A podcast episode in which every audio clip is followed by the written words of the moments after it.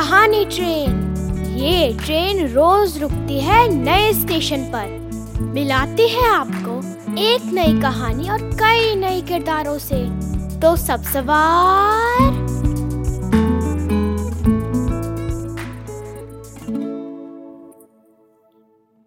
आज की हमारी कहानी है ब्लैक बोर्ड और डस्टर। इस कहानी को लिखा है शिव कुमार नवदीप और तृप्ता ठाकुर ने। जी हाँ रोज की तरह इस कहानी पर भी हम बातचीत करेंगे। तो ध्यान से सुनिएगा ये कहानी। अंधेरे, सीलन भरे कमरे में एक ब्लैकबोर्ड और एक टस्टर एक दूसरे से बातें कर रहे थे। टस्टर ने ब्लैकबोर्ड से कहा, मुझे लगता है कि हम दोनों हमेशा के लिए इस अंधेरे कमरे में रहेंगे। ब्लैकबोर्ड ने गहरी सांस ली और जवाब दिया हाँ भाई, मुझे भी ऐसा ही लगता है।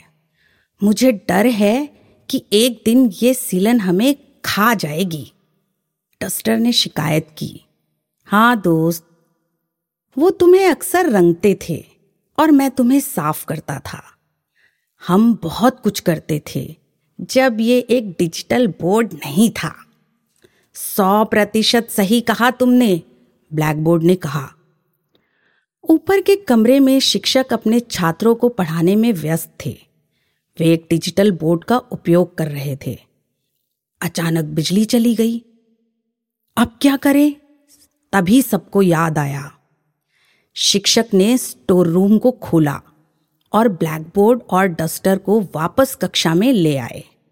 ब्लैकबोर्ड और डस्टर ने खुली हवा में लंबी साँसें ली। पुराना हमेशा असली सोना होता है, उन्होंने एक दूसरे से कहा।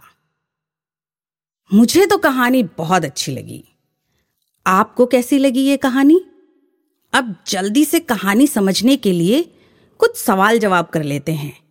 ये बताइए कि ब्लैकबोर्ड और डस्टर आपस में क्या बातें कर रहे थे?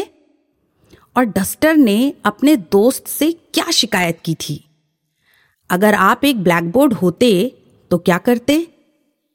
आज की कहानी पर एक रोल प्ले तैयार कीजिए, संवाद लिखिए, दोस्तों के साथ अभ्यास कीजिए और सबको दिखाइए। पिछले चार सप्ताहों से हम रोज कहानी सुनते आए हैं। आपको ये कहानियाँ कैसी लगी, हमें ज़रूर बताइएगा।